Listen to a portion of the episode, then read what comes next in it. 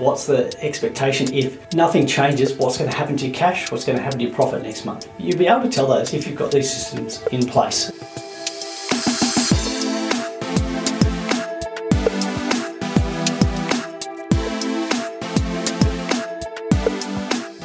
Welcome to the business behind your business. Conversations to help your business grow and thrive. Hi, I'm Paul Sweeney, founder of Pretium Solutions, chartered accountants and certified business advisors, hosting the business behind your business.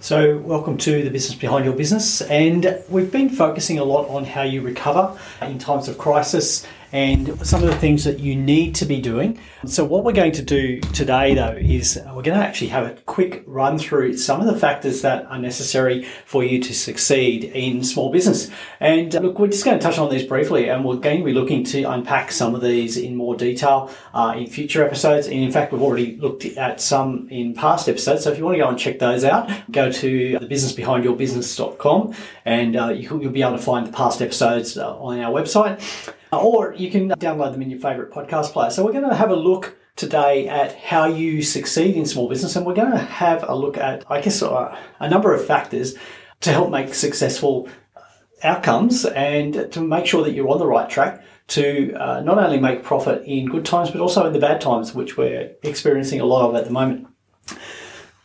So the first one that we see a lot of is I call it getting advice before you start. Now we see a lot of business owners come to us as accountants and they haven't got advice before they've started. And that could be the wrong structure or it could be the wrong market or they've set up incorrectly or they haven't complied with all their tax obligations. They haven't got advice about running a business before they start or whether they've actually done the homework on is it a viable business? Do they have the skills necessary to run this business? So getting advice before you start is, is critical. But look, if you haven't done that, if you didn't do that, didn't get advice before you started, the best time now, as I say, the best time to plant a tree was 100 years ago. The next best time is now. So it's time to get advice, have that conversation with your accountant or your business advisor right now about how you can yeah, succeed in small business really. So what are you going to do to be successful? What's your business about? What's your market? How are you going to capitalize on the opportunities? So get some advice as well about are you in the right structure? Have you got up to date with all your tax obligations? So that's some of the things of getting advice before you start. And, and leading into the next item that we want to talk about is this idea of a business plan. Now, this comes on the back of getting advice before you start. So a business plan is essentially the action plan, what you want to achieve and how you're going to do it. And look, we, we've covered this in, in previous um, discussions on setting up business plans and, and what goes into a business plan, but effectively, what is the outcome that you want to achieve? How much profit do you want to achieve? What sort of sales do you want to make? What other lifestyle issues do you or, or needs do you have from your business that you want to achieve? And, and we know where we're going. We can set in place a plan of things we need to do to make sure we get to that point. So having a plan is, is a good roadmap. You know, we don't go on holidays without planning first where we're going to go and what we're going to do and whether we're going to do lots of sightseeing or just relax, but we have a plan before we start. So the same with your business, we need to have that plan in place before we start. So business plan, uh, objectives and outcomes, very good. But we also need to look at what are the cash needs of the business and what's the cash flow going to be. So are we going to be getting paid at the time of per- of of sale, which is a great way to do it because you're not having to wait to be paid? Or are you going to be selling on account where you're going to have to wait 7, 14, 28 days before you get paid by your customer? Now, if that's the case, you need to manage your cash flow a lot more tightly than if you are getting paid up, up front for those sales. Now, on the other side, though, if you're looking at stocking inventory, you've got product on hand, you're going to have to pay for that up front unless you're getting terms from suppliers. And, and those terms are not as favourable now as they used to be. Everybody's moving more to a, an upfront payment for, before delivery.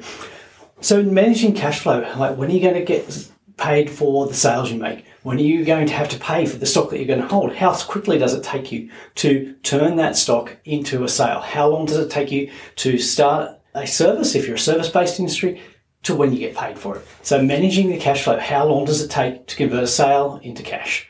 And when do you actually have to pay for your expenses? So looking at the cash flow and get an idea of the timing. When do you need to pay your tax payments, your GST, your goods and services tax, your pay, uh, your payroll, your, your, withholding from payroll, your superannuation. When do these need to be paid? Those lump sums, and factor in as well any loan repayments you need to make along the way.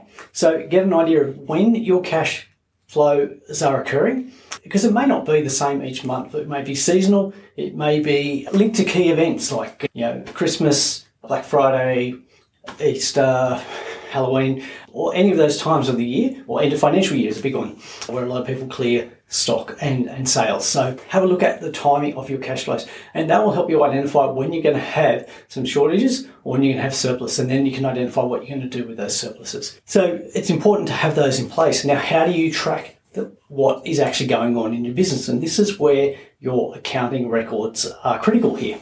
And look, we've seen a lot of businesses recently uh, applying for grants and assistance and funding or even bank loans and they don't have their accounting records. They don't have a system of tracking what their business is paying out in terms of the expenses, what's costing them to run the business, and what the sales are. And they can't quickly construct a, a financial report to show the bank, hey, this is how profitable we are, or this is how solid our asset base is. You know, we have stock on hand, we have uh, cash on hand, we have these other business assets or plant and equipment, and these are the sales we're making. Uh, you should be able to tell as a business owner at any point in time what cash position you are in, what sales history you have, what profit position you're at, who owes you money, what the strength of your balance sheet is. So you need to have those accounting records in place. Now, having those accounting records in place enables you to produce financial reports. So at any point in time, providing your accounting system is up to date,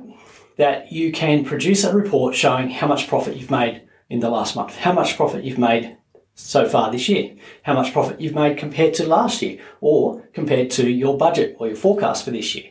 How much money are you owed by your customers?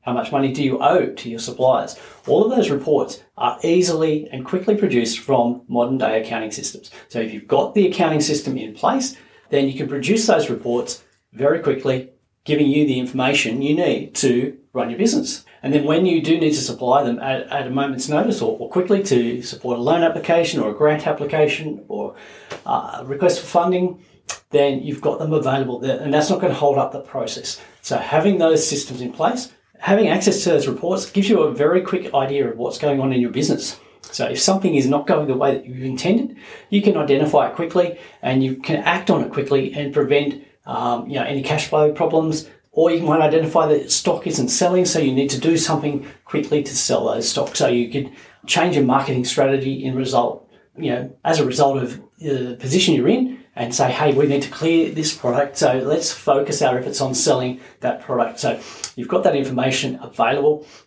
Use it to run your business better, make it more successful. So we can we can forecast those things. So as I said, we have a plan, we have cash flow forecasts, and those can be used in comparison to your financial report. So you can actually track how well you're going compared to what you estimated.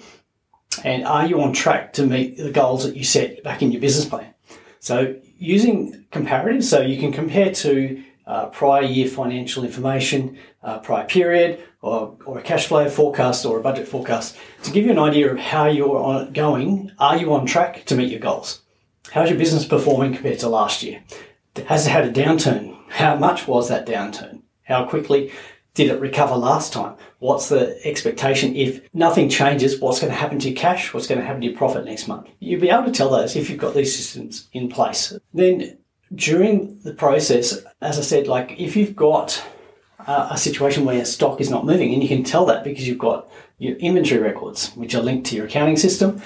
If your stock is not moving, then your marketing strategy can be changed or adjusted to focus on selling those items or clearing them from your stock. Because while you're holding onto them as stock, they're consuming cash. You've already paid for them, but you're not getting sales you're not getting cash from selling that product, so you need to clear it. And that's where you need to adjust your marketing strategy to focus on clearing those items, but still doing it profitably. But with the information you've got from your accounting system, from your financial reports, from the information that you've got available, you can make those decisions to adjust your marketing strategy, address problems with stock holdings or clear stock, or even more importantly, know when it's time to focus on special events. Uh, special events like Christmas, Easter, end of financial year, Father's Day, Mother's Day, Halloween, special events, public holidays maybe. Depends on what, what you're focusing on, what your industry is. There will be different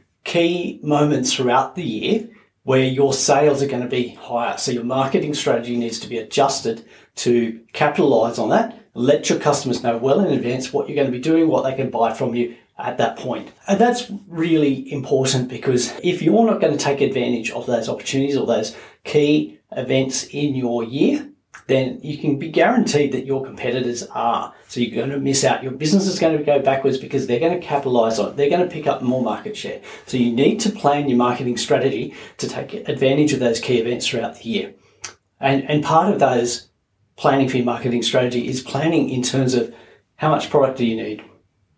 How much marketing do you need to do? What do you need to spend on marketing? Whether it's through social media or other forms of publicity, advertising, what do you need to spend? What are you going to be outlaying? So, how is your cash flow going to be affected?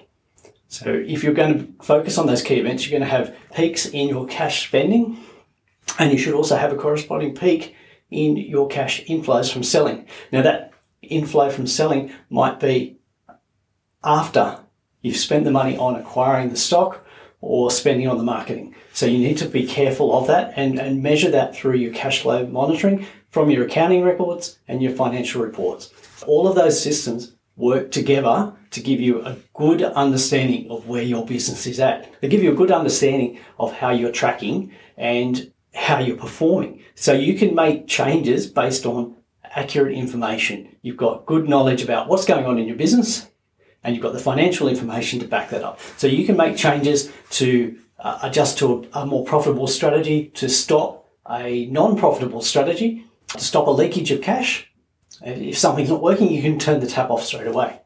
But you can only really do that if you've got up to date financial information, marketing information, and you know exactly what's going on in your business. You've got good systems and good reporting in place. So it pays to have those in place, have somebody reliable entering the data or collecting the data from other systems. Now, a lot of systems work together and integrate so that you don't actually have to key in data. So a lot of your Google Analytics and your Facebook Analytics can tie into other marketing products, which can also tie back into your accounting and financial systems. So there's a lot of information available, but you do need to know what's available.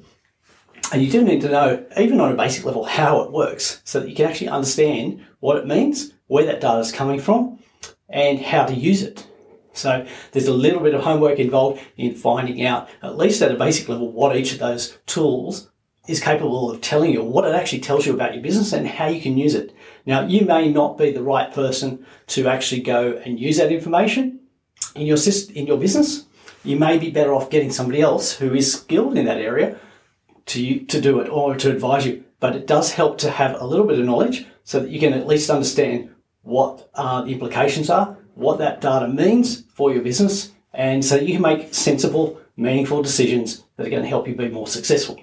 So, who do you use? Um, well, this is where you've got to be careful in who you hire. Who do you engage? How do you actually know who is going to be the right person, either as an employee in your business or a contractor or service provider to your business. So you do need to do some research about who you're going to be dealing with. Who are they? What are their skills? What's their experience? What are their customers saying about them? What are their past employers saying about them? So do some research and make sure that you get the right people. Now there's a whole host of other factors to consider when you're hiring staff, when you're hiring team members for your business, or when you're hiring other contractors. But in a basic level, you need to understand, do they have the skills that you need to do the tasks that you need them to do? And what, you know, do they have the experience?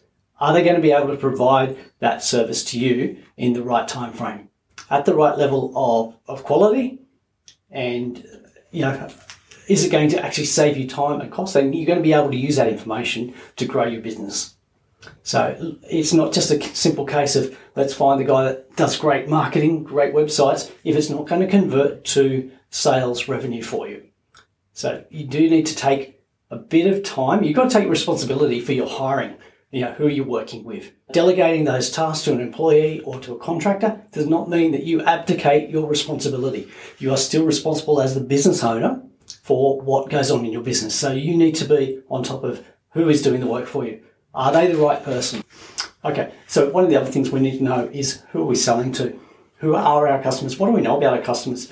So in the past, we've talked about the need for a customer relationship management system or a way of tracking who are we selling to? What do they, what do they buy from us? When do they buy from us? How much did they buy from us? So our customers are a key. Okay, who are they?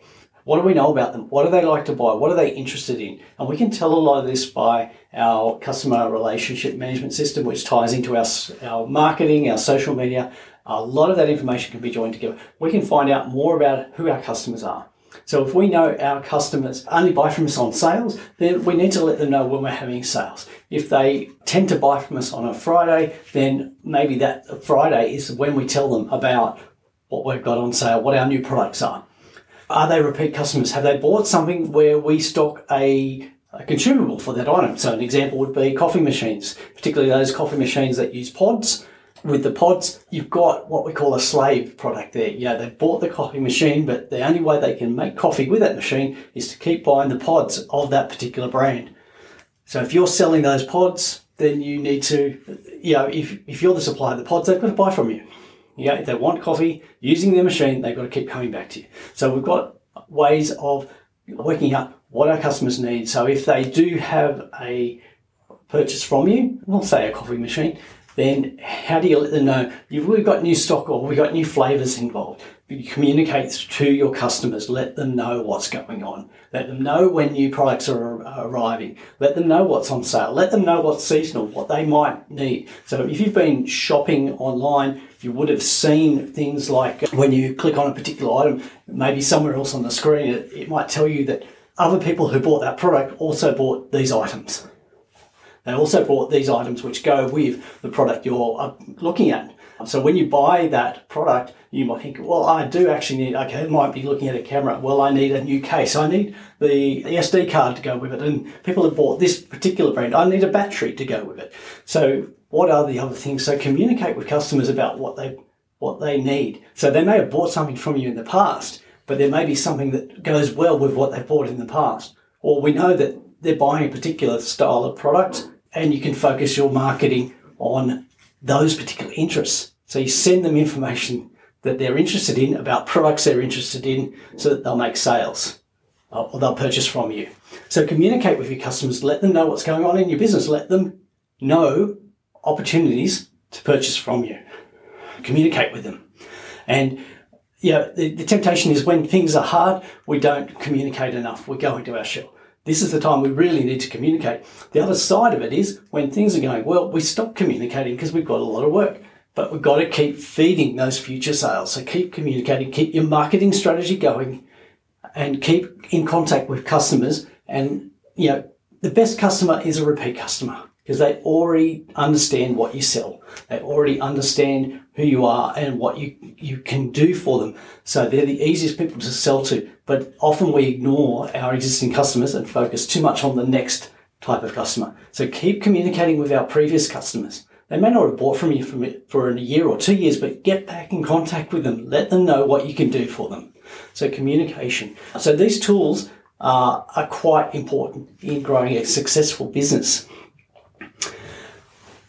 And look, they all work together. So you do need each one, and you can focus only on one of those particular tools, but they do work together to give you a much better idea of what's going on in your business, give you the information to make meaningful decisions, and grow a successful business. And that's what it's all about. You want to grow a successful business. So use the tools, the information that's available. Get advice. Get the right advice. Use the tools correctly build a plan, understand your financial information, understand your customers, understand who's buying from you, and develop a strategy so that you can increase your sales to the right customers profitably and know that you're doing so because you've got good information behind you. And when you're growing a successful business with profitable sales, then you're going to succeed in the long term. And that's what we want for every small business owner, or, and we want small business owners to grow into larger businesses. And we do that by being successful and doing these things well, having good systems in place, using the information wisely to run our business better. And, and that's what we want you to do. So, so these are some of the things, and we touched on them as pretty much an overview. If you'd like us to go into more detail on any one of these subjects, or you've got questions about this, then drop us a comment, reach out to us through uh, either the comment section below, or you can send us an email at uh, podcast at thebusinessbehindyourbusiness.com, or you can ask us a question by going to speakpipe.com forward slash the business behind your business. And we'll feature that question on an upcoming episode. We'll get in touch with, uh, if it's a marketing question, we'll get our marketing team to answer that question for you in a future episode. If it's a HR or employment question, we'll get our HR specialist to, to have a chat about that issue that you've raised. So we'd like to hear from you. So please let us know what you need to know about your business, the question that you have, and how we can help you. Thanks for listening. Do you have a question you'd like our team of experts to answer? If you do, send your question to podcast at thebusinessbehindyourbusiness.com. To hear more from the business behind your business, don't forget to subscribe using your favourite podcast player. Or you can visit the businessbehindyourbusiness.com website.